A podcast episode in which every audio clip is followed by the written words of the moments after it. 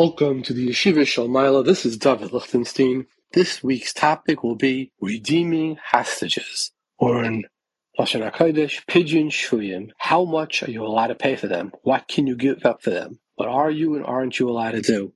We'll be speaking about the Gilad Shalit deal. Was that halachically allowed? Our guests will be Rabbi Daniel Glatstein, the famous, uh, the author, the uh, Maggid Shir, the, the Mered Asra. We're going to have from Eretz Yisrael, Rabbi Shlomo Aviner, He's one of the most famous of the uh, Rabbanim of the West Bank. He's a settler. He's uh, his whole yeshiva, he said, is in the army now. And he's going to be talking about Kadetimeyim. Then we will have Yanai, a brother of one of the hostages. His sister Moran is a hostage, and we must spell for her every day. Should make for a very interesting conversation. So I want to say uh, a vart on the parsha.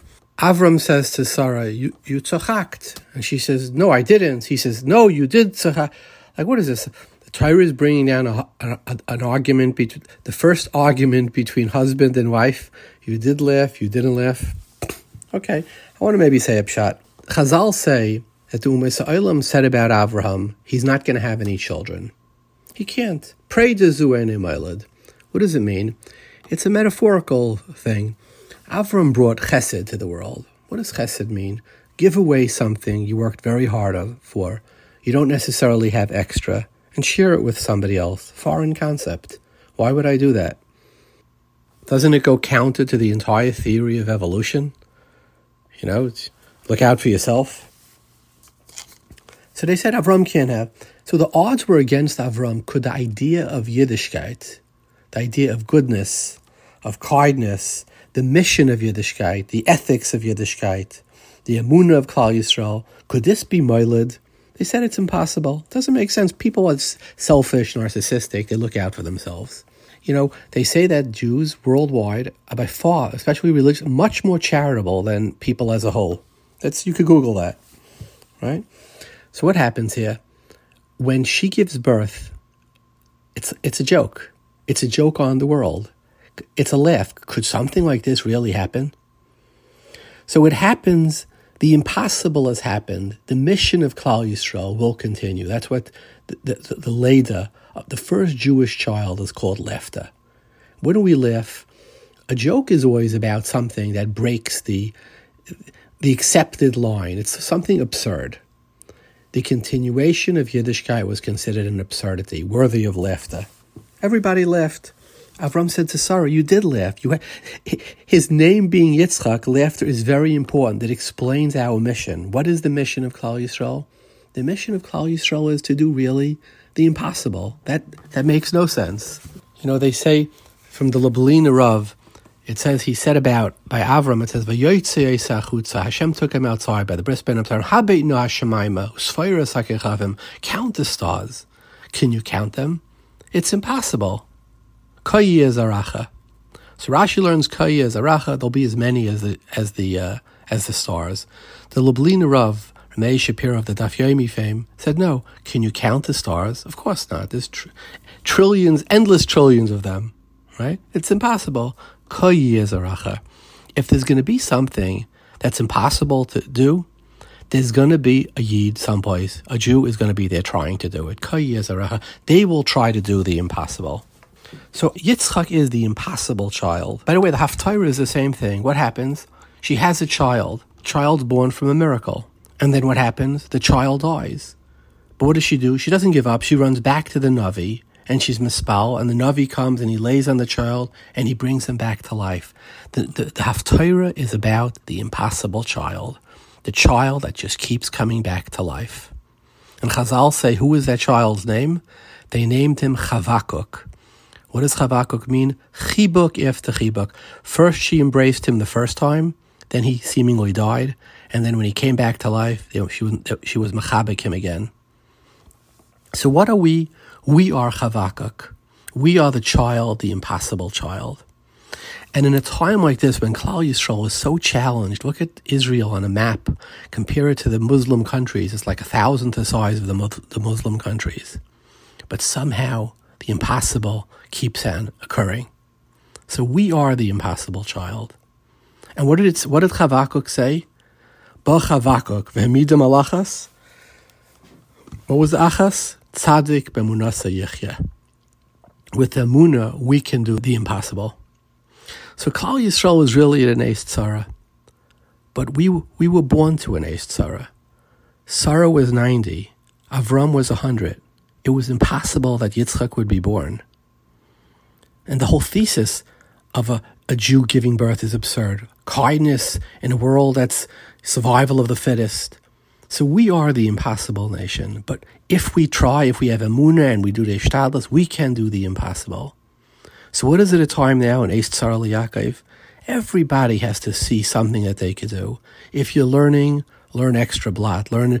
They, they, they say that most of the losses of Klal Yisrael in the in the Gaza are from 2 a.m. to 5 a.m. That's when they do their advances. They say we need more people that are learning from 2 a.m. to 5 p.m. If you knew a congressman, call him up. If you can march, march. If you can call, if you could scream, if you could raise money. Now is the time for the nation of the impossible, the nation of Yitzchak, the nation that everybody left when we were born. But when Avram left, it was a laughter of joy. The impossible actually happened. So let's join hands together. My brothers, my sisters, let's join hands and make, and let's do what Klal Yisrael does best we get marching when the impossible arises.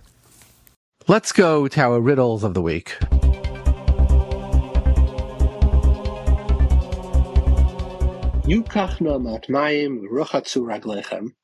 Rashi says he he thought that the havak sheberagleim, the, the, the, the dust on their feet, was avodah zarah. So he said, wash your feet first. By the way, there's a vert from the Shin of a Rav heard years ago, but a fabulous word. He says, "What's the thought that the dust on your feet is should be avodah zarah? Like, what type of an avodah is that?" So the Shinovarov said, "He said, what does dust on your feet represent? He's he's got grit on his feet. He's walking harder and harder and harder." He says, "The dust on your feet represents the people who think that the harder they work." The more they'll be successful. Just endless work, put in more hours, which means really a cleaning lady who, if you work 24 hours a week, should do the best so, and the answer is no. Sayal pi hashkafa and sayal pi lamaisa. And hashkafa, he says, the comes from the Rabbi Shalom. Endless work. The dust on your feet will not make you more successful. And from a and just from a logical point of view, do cleaning ladies make the most? I mean, do Jews make money by working, working, working harder, or is it really about being smart and being thoughtful and using the the the the, the, the to the kishrin that everybody showing maybe think harder and maybe work a little bit less. Okay, should have of. But Lamaisa, he said he didn't want to take them in. They were they had avodah zarah on their feet. There. So the question is, the halacha is by avodah. The Gemara says, "Loy malin meridin." If they fall into a bar, you're not allowed to be matzel them, since they're over the zayin mitzvahs b'nei They have a dinner rishayim. So why would Avram bring into his house and serve, right, somebody who had a din of a Ivid Avodah That is question one. It has, I think the answer has halachic consequences for today. And what's the other question we wanted to ask? The second riddle? It says, uh, we say, Misha ana lavram bahara maria huyanenu. And the Paytan says in the Slichas, Misha ana liyitzchak benoi kisheneked al gabi hamazbeach huyanenu. Where do we find that Avram and Yitzchak were mispal to be nitzel by the Keda? So Bishlama, maybe you could say Avram Avinu. The Gemara says um, Rashi says when when Avram said Hashem Yireh, right? He was mispal that the Rabbeinu Shalom should be boicher v'yiris hamakam azil lahashrish by shchinasi lahakar karbanis.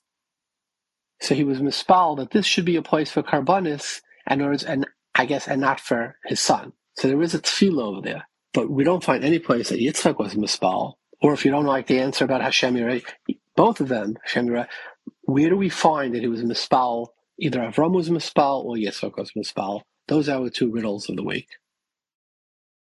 If you want to leave a message by phone or dial in by phone to listen, in America our number is 732-806-8700. In England it's 44, that's the country code, 33011 70250.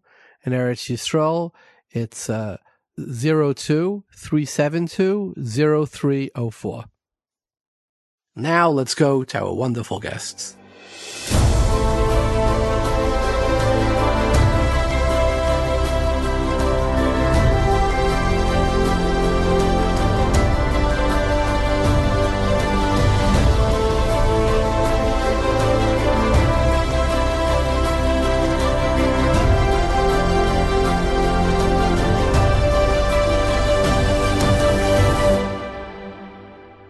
Joining us from New York is the renowned Maggid Shir, Rab Daniel Glatstein. He's he's the Murd Astra of Kehillas Teferis Mordechai in Cedarhurst.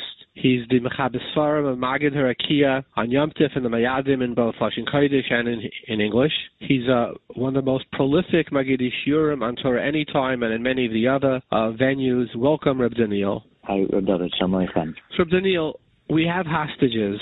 What's the limit what we could pay for the hostages? Like, let's say they say, you know, like they did last time, was a thousand Jews for every for every Arab, right? So what is what is the limit halachically? What are you allowed to pay for hostages? Okay, so obviously the starting point we know the Mishnah tells us they employed in Playdin and Yeser Mikadei Demand. You're not to pay more than their value. So there's some type of objective value that a person has. is some objective market value, and you can't go beyond that. And then, so now there's a question. Uh, Tosafos famously says, in order to understand how Rabbi Yeshua was able to uh, redeem the boy, the Gemara in Gittin on Daf Nun Ches, so Tosafos says, well, if somebody's life is in danger, then you could go beyond uh, beyond the market value. So the question is, is that is that answer of Tosafos, is that approach that if somebody's life is in danger, you could pay more than their value, is that lahalacha or is that not lahalacha? I mean, you brought up the case that for Gilad Shalit, I believe they redeemed, uh,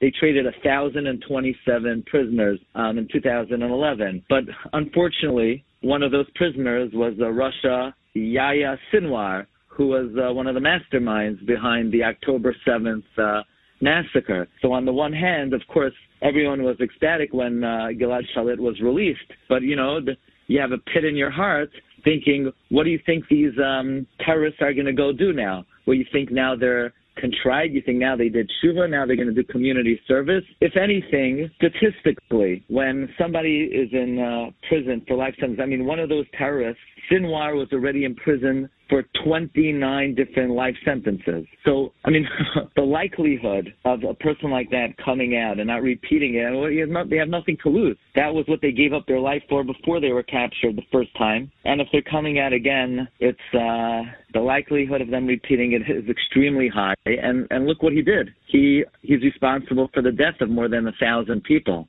So you know, is that yes today demayam? Is that more than a person's value? That, that that's a very difficult and sensitive question. On a purely halachic level, the answer of Tosafos that if somebody's life is on the line, in other words, they, for all intents and purposes, if an Israeli soldier is captured or anyone is held hostage by Hamas, their life is in danger. As we see, unfortunately, they killed many of them. Is this Oiskahalt? In other words, could could halacha in a, in a vacuum? Could you rely on this approach of Tosafos that if someone's life is in danger, you could pay more than their market value? There's a tshuva in the Maramu Milublin. He says absolutely not.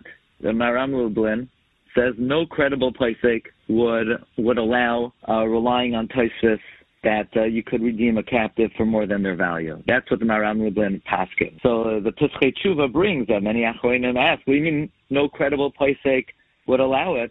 Tosafos. Tosafos is uh, the backbone of at least Piskei Ashkenaz. Tosafos allows it. Tosafos says that if someone's life is on the line, you could pay more than their value. So what exactly does Maharam Lublin that no, mean when he says no credible playsake would allow such a thing? So the Knesset Yecheskel explains very simply that the Gemara in Gittin uh, supplies two rationales why we don't redeem captives for, for more than their value. Either because of duchka de tzibura, it's going to cost uh, the tzibur too much because uh, it's going to put them in a very difficult financial situation if they're going to have to constantly pay more than the value, and people are going to people's lives are going to be uh, harmed because they're going to constantly be redeeming captives. Accordingly, uh, the Kazakh argues that if someone's life is on the line, well, uh, too bad that y- your life is going to be made difficult because you have to pay a lot of money. But like if the, if the reason why you're not to redeem captives is because of Duchka de Tzibura, Knesset Yecheskel argues that if someone's life is on the line, it's a lav in the Torah. You can't st- stand by idly on somebody's blood. You got to pay all the money in the world. But the Gemara gives another reason. The Gemara says because uh, we don't want to encourage uh, more hostages. So if you're going to pay more than the value, you're not you're not uh, you're not remedying the situation. because you might help this guy, but they're they're just going to do it again and again and again. And so the Knesset Yecheskel, according to that Svara in the Gemara, even if someone's life would be on the line, you would not be able to pay Yes, demand. So says the Knesset So how do we pass it? Which which reason in the Gemara stands the halacha. So Knesset says the Rambam writes explicitly in Hilchos Matnas that um, in Paidin Teshluim Shalayu Ha'ivim Roitzim Achreim L'Shavaisam. It's the, the Rambam paskins that the answer of the Gemara, the rationale of the Gemara, that we don't want to encourage this type of behavior in the future. That is the halachic conclusion. By the way, the Shulchan Aruch likewise uh, concurs with the Rambam, and therefore, according to that svara, uh, it would not be permitted halacha lemaisa to redeem captives for more than their value, and that's why Maharam Lublin says no credible playsake would allow paying yes a mikdei demand. So at first. And, and Rabbi Daniel, yeah. just as a, an aside, the reason that the Gemara, which, like you said, Rambam and the Shulchan Aruch and Paskin, is if you pay more, they're going to be incentivized to grab more. Look, it's simple economics. Like you know, right now, the first thing, every call they got from the uh, from the Hamas terrorists was Gilad Shalit, Gilad Shalit. They threw down and they said the value of one Jew's life is a thousand terrorists' lives. And hey, let's grab 200 Jewish captives, and we can now redeem 200,000 terrorists. Right? right. That's, a, that's an fact that they created. So you see how the Gemara's Svara and the Shulchan Aruch literally has come to life in, in Israel, sadly, in the last few weeks. Mamish has become alive. They they announced to them, we'll do anything to get a captive free. And basically, it announced to Hamas, do whatever you want, because if you grab a few captives, you're going to get off free because they're going to trade for you. Yeah yeah, and all the terrorists are coming back to the Gaza. So I would just, by the way, I, I would just um, say that Tosafos says that the story of Tosafos is that a, a very young, brilliant scholar who ultimately became Rabbi Shmuel ben Elisha was captured by the Romans, and uh, I forgot who went to his to the door of the uh, the prison, and he redeemed him right. for much more. Hananya, right. Hananya, and he says, so Tosafos says, why? He says because um, it was it was pikuach nefesh. Right. Now I would say that even according to Tosafos, it would still not be allowable in our situation. Because Tosafos is saying, you know, Dilma Ligravi, it's like you have these distant type of things that could happen. You have a pikuach nefesh here, a, an issue in the future that they'll take more. Etc. It doesn't isn't doicha a pikuach nefesh. But when so you can't pay extra money, etc. Let's say the amount you're paying is not money, but you you're you're the amount is killers is murderers. So here it's it's well, who it's says like, your pikuach yeah. nefesh is worth more than the pikuach nefesh of the people who are going to be killed by oh. these exact people? Right. So even according to Tosafos, it could be Tosafos, like you say, is the backbone of Psak in, in, in Ashkenaz. So even if we don't paskin like him, which the Rambam and the Rif don't paskin like him and the Shulchan Aruch, I think always two out of three. But even right. here, Tosafos would be made because here the cost of the redemption is somebody else dying. Right. Yeah. That is beyond what Tosafos anticipates. Absolutely right. So you're making a very compelling point. In other words, the whole even even Tosafos Tosafos is talking economics. Tosafos' svara is you got to pay money to save someone's life, but to risk the community to save someone's life, that's a whole different story. So and, and there's a there's a we, we mentioned this once in advance. There's a there's a, a Mahari Ben Lev was asked the following question, and in the Mimamakim, he was asked. He said there was a boy. He was uh, a father came to Rabbi uh, the Rav of the, the Mimamakim, uh, Rabbi uh, what was his name again? Not Efrati. He wrote to check in the concentration camps. He said his son was put in a on a caravan to go to the extermination camp to the gas chamber, and he had a diamond in his shoe, and he could exchange that diamond that they would take his son off the truck. Mm-hmm. But he said if they Rav take Oshry, him, right? Rav, yeah, Rav Oshry, he said if they take if they take him off, they're going to put on another boy. Am I allowed to uh, pay for my son to save my son's life? Mm-hmm. Mm-hmm. And he said, I don't know. I, I can't answer that question. And he writes that the father said that I'm not going to do it, and his son was was killed. But here we actually have the Shach discusses this question, and the Shach brings from the was asked this question. He brings that the Mahari Ben Lev writes that he says it says by Mephibosheth, David wanted to save Mephibosheth and the grandchildren of Shaul were being lined up in front of the Urim V'Tumim to decide which of them should be given over to the for Hariga. So he says he didn't pull Mephibosheth off the line, even though he loved him, because he knew if he told him, they would put somebody else in. He was just mispal that the orange should not light up. The the the, the chayshin should, the, should not light up when he passes by. That's how they made the decision. She says you could, if the person hasn't been chosen yet, you could either pay that he shouldn't be put on the truck, or that you should you could pay that it shouldn't light up. but once the person is on there, you can say I'm going to replace one Jew's life with another Jew's life. And when right. you replace a, a, a thousand terrorists, for one. Uh, I saw in Israeli media over a hundred, even before this occurred, 180 Jewish lives were killed by those who released the Gilad Shalit, right? And that was so this goes beyond right? I'm saying, so this is beyond Tosafos. Tosafos said, yes, this, this before this. Tosafos says, Pikuach Nefesh, you're allowed. That's only where you're not putting somebody else. You have no right to say, let your 180 people die because of Gilad Shalit, you know, my son. Right. Right. So let me ask you a question, then, Rabbi. Uh, uh, so did, yeah, yeah. Did, did, did, did the parents have a right to protest or no? Gilad Shalit's parents? Let, let's let's take. I mean, your argument is as compelling as it comes because uh, you know it almost sounds like the the, the Gemara Gittin is academic because it's talking about only financial considerations. The Gilad uh, parents have a right to protest. Let's flip it around because this is not the the first time in history. In, in other words, we don't have to go from Tosafos to our generation. In the Entebbe raid, actually the question was brought to Rabbi Ovadia Yosef. Was they wanted in exchange for the prisoners, they wanted uh, the release of about 40 terrorists. And uh, Rabbi Ovadia makes this point that the whole discussion in Gittin was only regarding money, but now you're going to release terrorists and you're putting the community in danger. Rabbi Ovadia um, offered two really stunning arguments to be able to indeed allow the mass release of terrorists in exchange for Jewish hostages. Uh, again, this is we're, we're speaking academic now, and uh, I, I, don't think uh, the prime minister and the defense uh, general are asking uh, halachic questions because there are many political considerations. But but here's a very important factor. Factor number one, and this is what Bavadia says. You know, it's all, it, it's an astounding analogy, but Bavadia talks about the question about um, doing an autopsy, right? The famous Noda Could you do an autopsy on a body for the sake of garnering medical knowledge to save Jewish lives? In a situation where it's, it's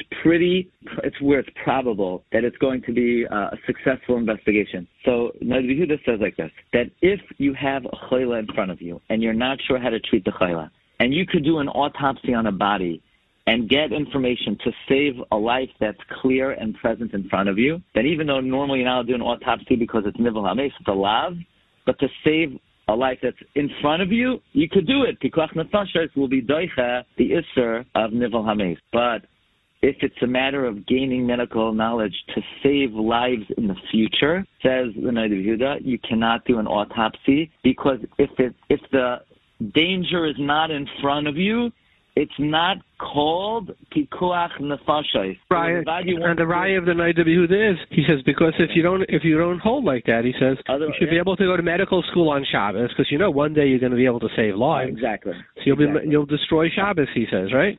So yes, yeah. So argues Rav Ovadia, you could flip the argument of the Noda B'Yehuda and apply it to freeing terrorists because it's true. You're going to release these terrorists, it will create danger in the future, very probably. But says Ravadia, halachically, that might not be considered sakanat nefashos. Why? Because it's not clear and present today.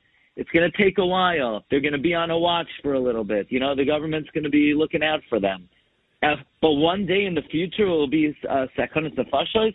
That doesn't have, we cannot then apply my chazis to damach.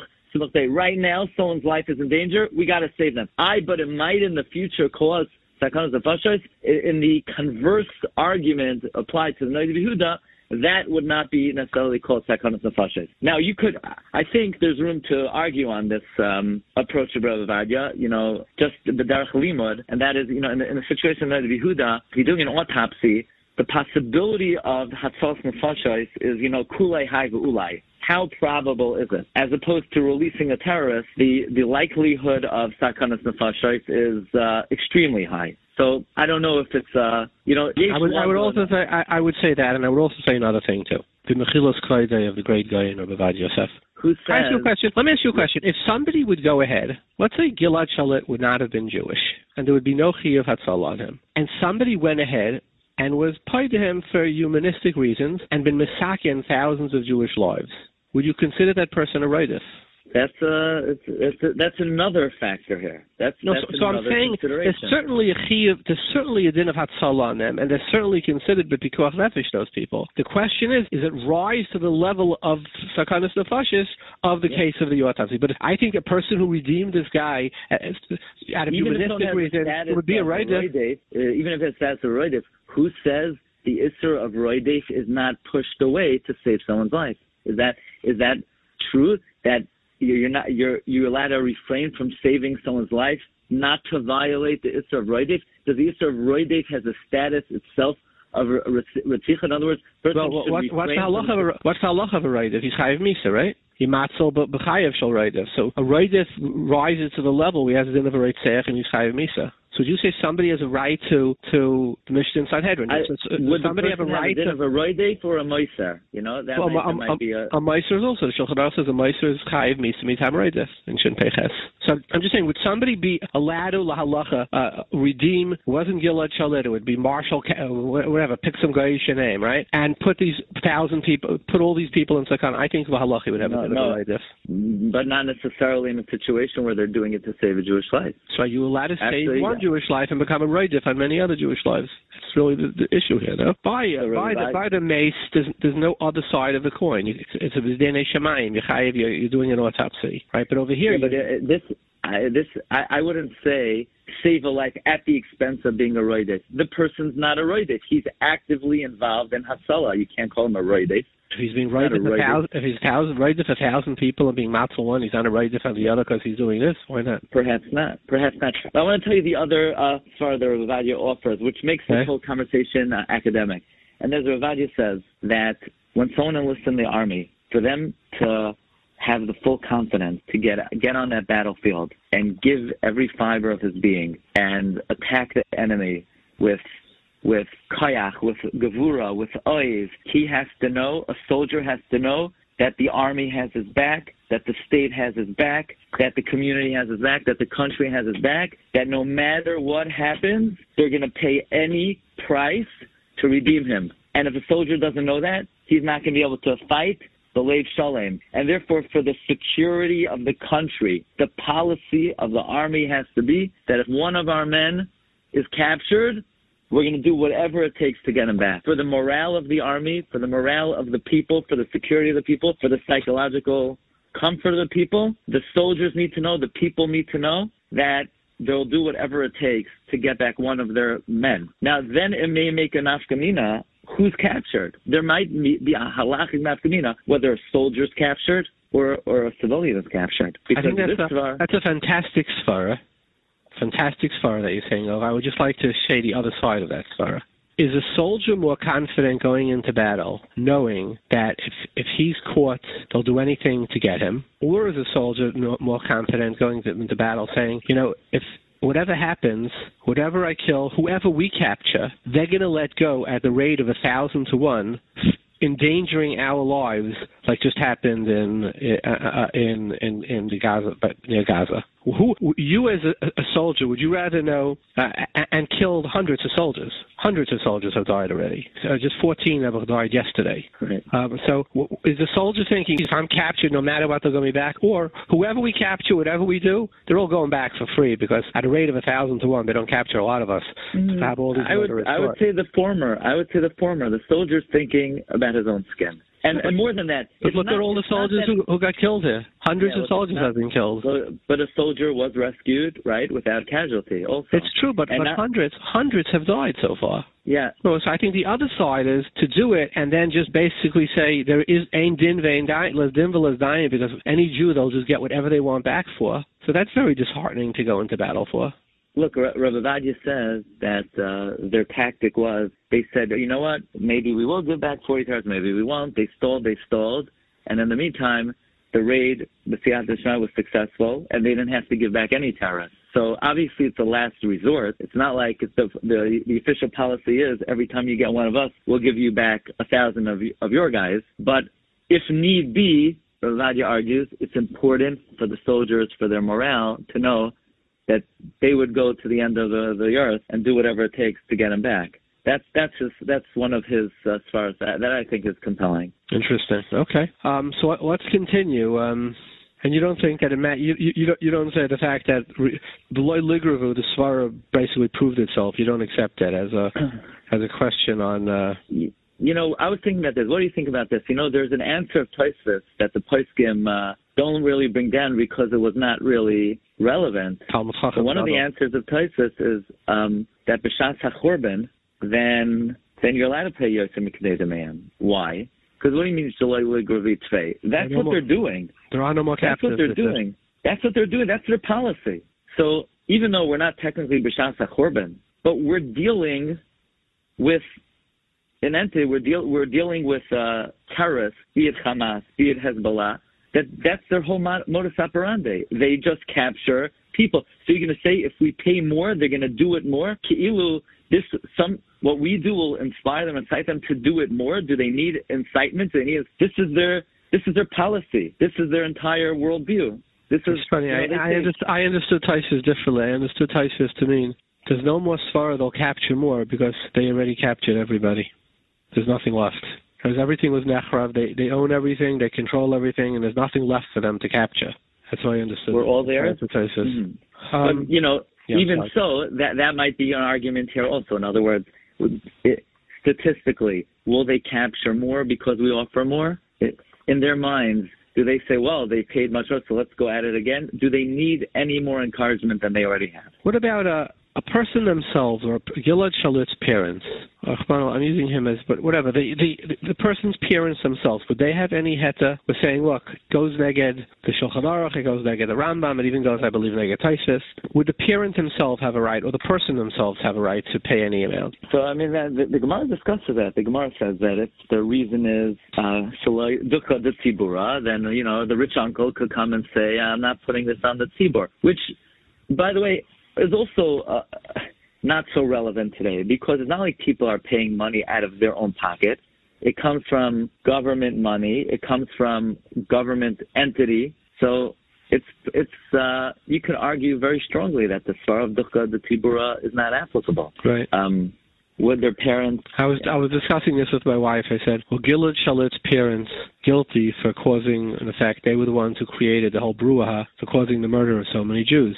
And her response to me was, "You can't look at a parent. They'll do anything they can to save their kid." Now, obviously, look, well, the last thing we we could do is judge the parents, but this is not just about should Israel trade a thousand terrorists for Gilad Shalit. Maybe they need need to reevaluate their whole attitude toward the Gaza, toward a two-state solution. Maybe this this should have shown them that we can't live peacefully side by side. There there are many avenues just because they're arguing, you know, free our son, free our son might mean, uh, you know, send these guys back to any one of the, you know, the countries they came from. You know, I don't, I don't know if that's a fair uh, judgment. Thank you very much, Reb Daniel. It's always an honor to have you on with us. Thank you. Thank you for okay. the opportunity. Take care. Okay. Joining us from Eretz Yisrael is Rav Shlomo Aviner. He's Rav Yeshiva of Yeshivas Ateres Cohanim. Welcome, Rav Aviner. Yes, yes. Rabbi Aviner, are we allowed to exchange hostages for terrorists? Thank you very much for the question. I don't know what you why you're asking me. You are a Gaon and you, perhaps you know better than me. Nevertheless, uh, such kind of question, it's impossible to answer uh, if you don't know all the facts. Psikat includes two elements to know the reality and to know the halacha. Uh-huh, I don't know the reality. I something else. Who is the posek about military questions in Rabbanut Tzvait, the military Rabbanut? They are Amar Da'atcha. They decide. Perhaps you remember what said Agaon Moshe Feinstein, the rabbi of Minsk, isn't posek for Pinsk he has the right to decide for another place. And it's logic because he doesn't know the reality. So that what I am, what I want to say now is only theoretical principle. So it's a big mitzvah to release a capture, to save them, capture a soldier, capture persons. But in the Gemara, in the Mishnah, Gittin eh, Mishnah Vav. In Paidelas Ashroyim. Yes, captives may not be ransomed for more than their value. A fixed payment for a captive was established. Why? Because Tikkun Olam, because the good order of the world. It means that we have a responsibility for this captive, but we have also a responsibility for the entire nation of Israel, and not only the welfare of the captive. The Gemara gives two reasons. The first reason is duchka de burden on the community. they must collect large sums of money to free the captives, and it harms the community, causing a great strain. Secondly, the law legal to discourage extortion. It means that you are uh, paying exorbitant sums of money in exchange of captives. Uh, inevitably, they will be more kidnapping. The first reason is an immediate problem, the second is a future problem. But if the captive is in deze, die kwam uh, life threatening. It's a uh, discussion uh, by, skin. Puskin. It depends if the first, reason or the second. In the first reason, that is a big sum to pay. Um, in order to save a life, you must pay all the money in the world. But if the reason is uh, the, uh, to, to discourage extortion, so they will kidnap other persons and in situations that they may be endangered, and it will not stop Rambam, Shulchan Aruch, decided the second line of reason. So that it's impossible to redeem captives for more than value in order not to encourage extortion. We remember the story about Malcham Hotel, Rabbi um, Marshal in Yam Shishua. He was the leader of Ashkenazic Jewry and wanted to make Aliyah as was taken captive by the German Emperor King Rudolf I. And they wanted to, for him, a huge ransom. So, all the communities were accepted to do that. But he did not, I, I, I not accept. It will encourage the kidnapping of prominent rabbis in hope for a treasures sums of money. And afterwards, this stops. Uh, uh, halacha is as for the big Gaon, Torah scholar, to pay excessive Ochulu. And he was the biggest Talmid Chacham in all Ashkenaz, he was uh, he was tzaddik, uh, a big tzaddik, pious, and so on. But he refused. Now about uh, our problems. When we were in exile under foreign rule, what can we do? It was out of our hands. But now we have a state, and a state should not negotiate for captives.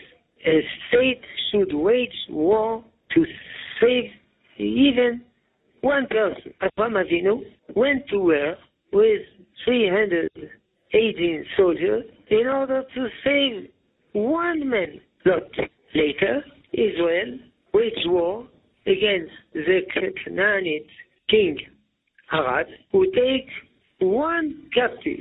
Uh, later, King David went out to save captured members of his family. Going to war, yes.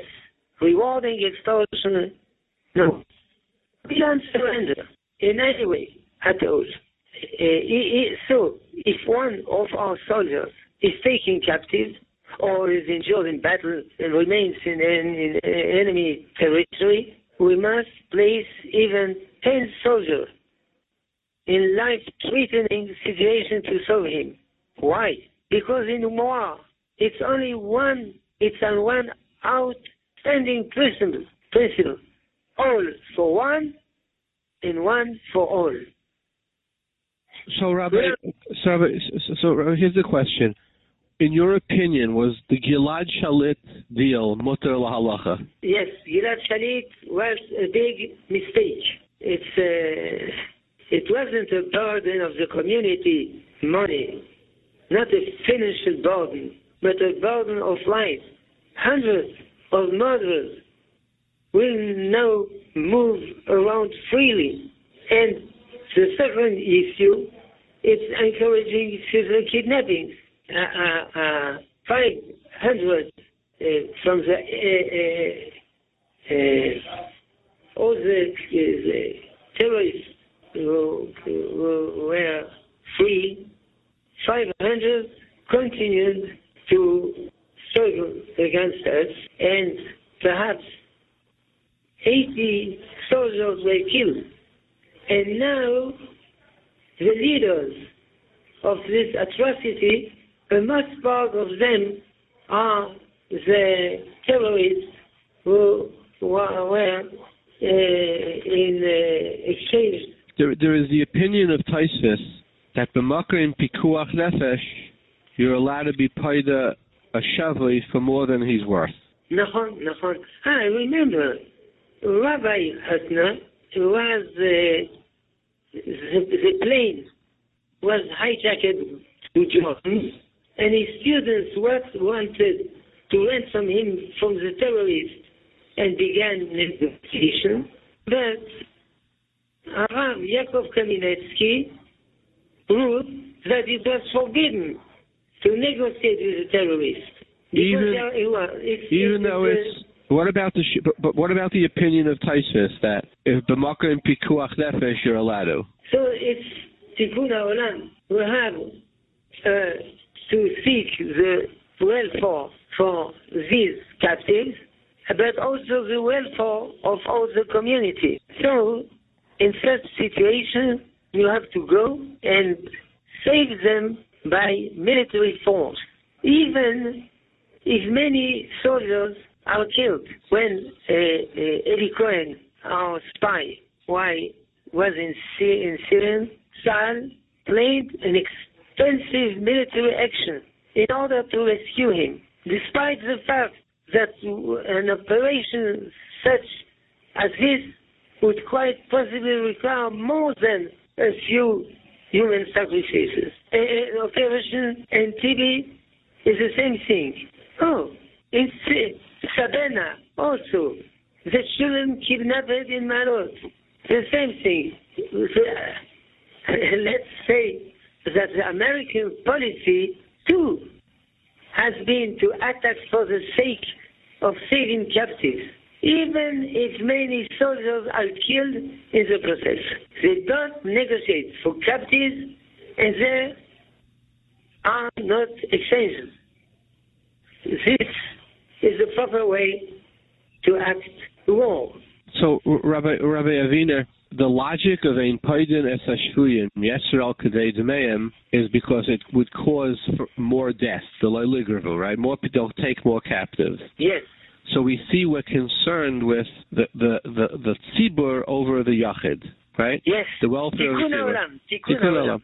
So my Yes. question would be: Is you're you're suggesting that we should send many soldiers to save one yachid?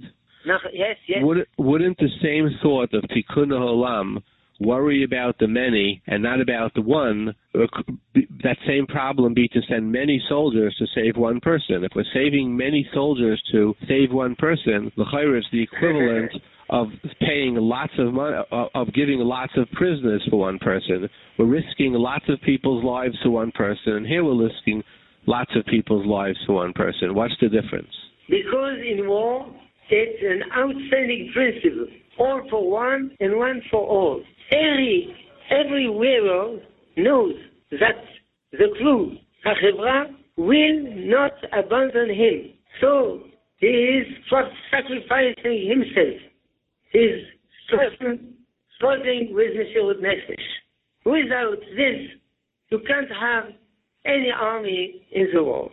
Well, the, Rabbi, Rabbi Aviner, those who those who tried to get Gilad Shalit out, those who were protesting and asking to get Gilad Shalit out, that was their that was exactly what they said. They said we have to redeem him at any cost because we all for one and one for all. We have to protect the soldiers, and the soldiers won't agree to go to battle unless they know you'll do anything to save them.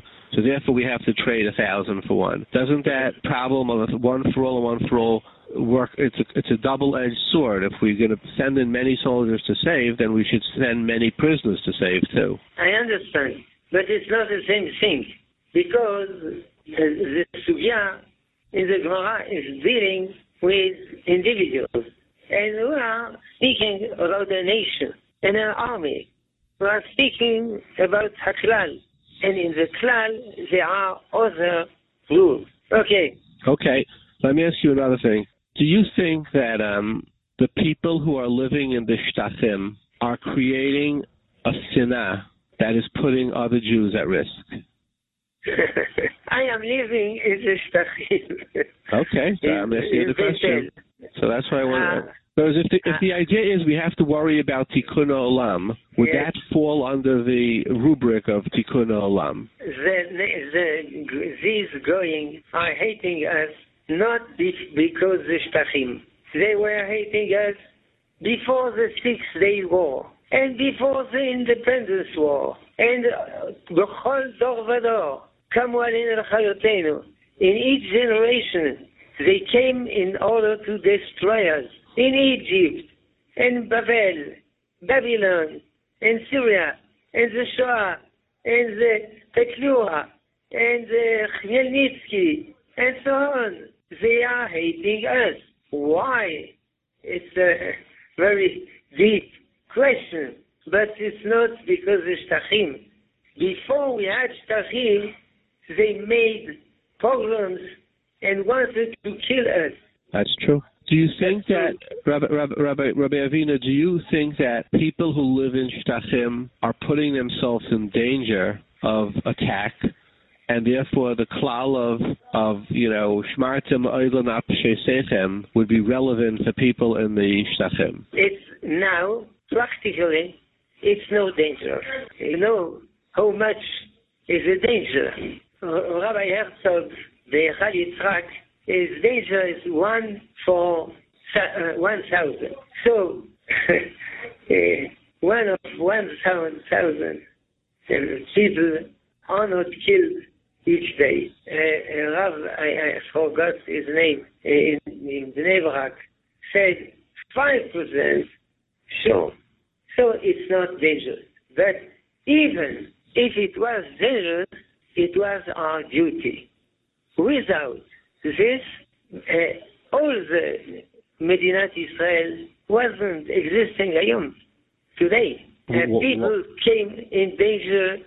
The Aliyah was dangerous. To live in Israel was dangerous. Everything was dangerous. And they did it. So now we have a state, we have a nation here. Uh, uh, once a time, when there were the pogroms in Hebron, in Jerusalem, Rabbi Rosenfeld was dwelling in the old city, uh, g- went to Mea Shearim for a Brit I. He went through Shar Shem, and the Arabs uh, uh, uh, who- I don't know, perhaps wanted to kill him. So people asked him, why you did that? He answered, kibush, not kibush on a Zionist interpretation. He was anti-Zionist. But if you are not in the place, the Arabs will take it from us. So we must be on any place. Rabbi, Rabbi Aviner, were, were any rabbanim? Was there anybody who did agree with the Gilad Shalit uh, uh, release at the time? I don't know, I don't know. But now, everybody, without being a rabbi, see that it was a mistake. Terrible And mistake. hundreds of murderers Terrible mistake. will move freely. It was a terrible mistake. Terrible mistake. Yeah, it was. It was. It was. It was. It was. Uh, it was worse than tikkun olam. It was. It was literally giving out uh, ratzchem. It was. It was giving out reitzchem. It was a Yeah. terrible mistake. Rabbi Aviner, do you believe that what Klal Yisrael is doing now has a din of a Mohammed mitzvah? sure it's a milchemet mitzvah. Uh, uh, uh, according to Ramban, uh, kibush haaretz, the, the protecting, uh, to conquer, to protect the land, is a mitzvah. לפי הרמב"ם, עזרת ישראל יצר. It means to protect. Yeah, but the Rambam the Rambam is talking about Bisman Abayas. The, the, the Rambam that in, in Hilchas Balachim, when he starts that halacha, he's talking about when there's a Bezdin and there's a Sanhedrin. He's not talking about when, when there's no Bezdin or a Sanhedrin. it's impossible to say that. So, if Jews are in danger, is a time of Galut, so we are sitting and seeing how they are killed and not doing anything. Sure not. We have to protect them. We to save them. I agree with you. I'm just pointing out that the lashon of the Rambam is, is when there's a Sanhedrin and there's a Melech. The the the, the, the Shulchan Aruch in Shin Chav Tes brings that Nachrim Shetzaru al al Ir Liad Sapar and the Bach over there says it has a din of a Mulchamas Mitzvah, but it's a chiddush that there's a din of Mulchamas Mitzvah Shalai Bizman Bezdin and Shalai Bizman Melech, not like the Rambam. So I'm pointing Uh, out. uh, what the Shulchan Aruch is writing was in Babylon, in Babel, Yeah, not in Eretz Israel. So Agreed. you see that you have a mitzvah, even without Sanhedrin, without prophets, without Rambam, don't write explicitly that you need a Sanhedrin for that. If you have a Sanhedrin, you must ask him. But if you haven't, you don't need to ask him. You have to save Jews, and you have to save the land. So, Rabbi Aviner, in your yeshiva, do any Bachrim stay during the time of war, or it's a filu kala mechupasa? What do you say? In in in yeshivas, in the Hesder yeshivas, in the in your yeshiva, Teret Kohanim, during a time of war, does everybody go like a filu kala mechupata because it has a din of a mochamed Yes, mitzvah? in our in our yeshiva, the talmidim are going to army, but the young talmidim are not going. I am very old, but I am in the army in Miluim now, because uh, I am not running with a gun, but I am doing other things. So sure, our talmidim are going. The teachers, the ramim also are going. Sure, they are. God should protect them. Right. You know, I hear I heard a Rav say today. He said that today, when you want to go for a bracha, you should not go to a rebbe or a Yeshiva. You should go to a, a soldier because he's doing the the holiest thing. Do you agree with that? I don't know. I remember that uh, the, Sefer uh, Pele Yoetz, Hatzalah, he, he, wrote that a Jew, a simpleton Jew, is saving Jews is more than a תלמיד חכם. ריקנים שבישראל מלאים מצוות כרימון. Pomegranate is uh, full of mitzvot. But we can't uh, give judgment and appreciation of that. So, a soldier has to leverage for the people, for the nation. it's a very big level. But I don't know who is more who is less.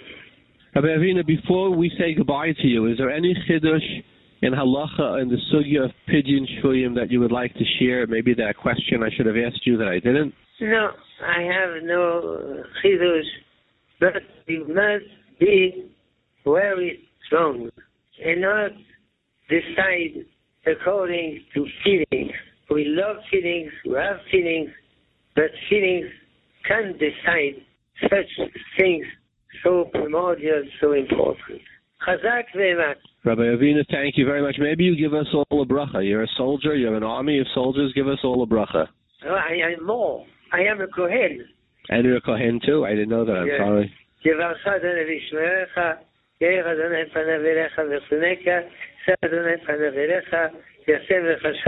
Amen.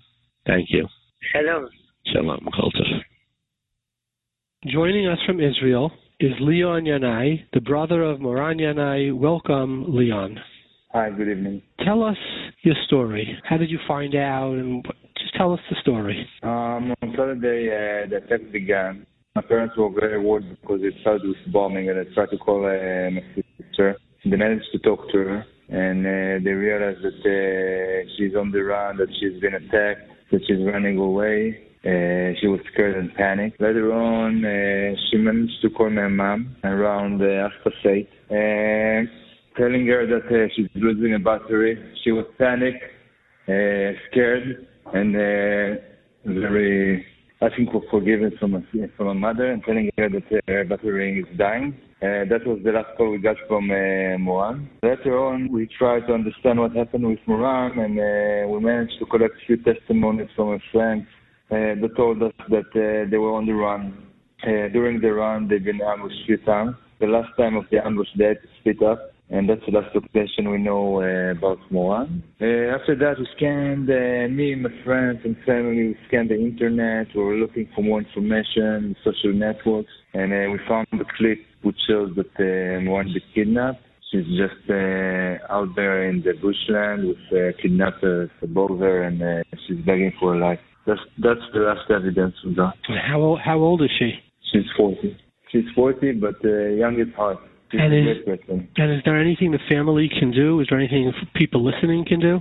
So we're trying to do whatever we can to look for more information, but uh, we didn't find any. And we decided that uh, after we realized that she she's kidnapped, straight away we we went to the to the press and tried to address the international community, uh, telling them the story, making them uh, asking them to take action from the international region to take action with those uh, kidnapped kidnapped people and to let us help them uh, be released, to address the Red Cross, to go and visit them because uh, nobody knows what the, all the kidnapped uh, condition is. And we're talking here about uh, elder people, babies, wounded people, sick people, which we don't know what happened to them. And uh, also my uh, sister, I don't know what happened to to them between the uh, the script, the clip I saw until uh, where she is now. And it's already been uh, 25 days of not knowing where, what's their condition. Uh, we wanted to address the international community,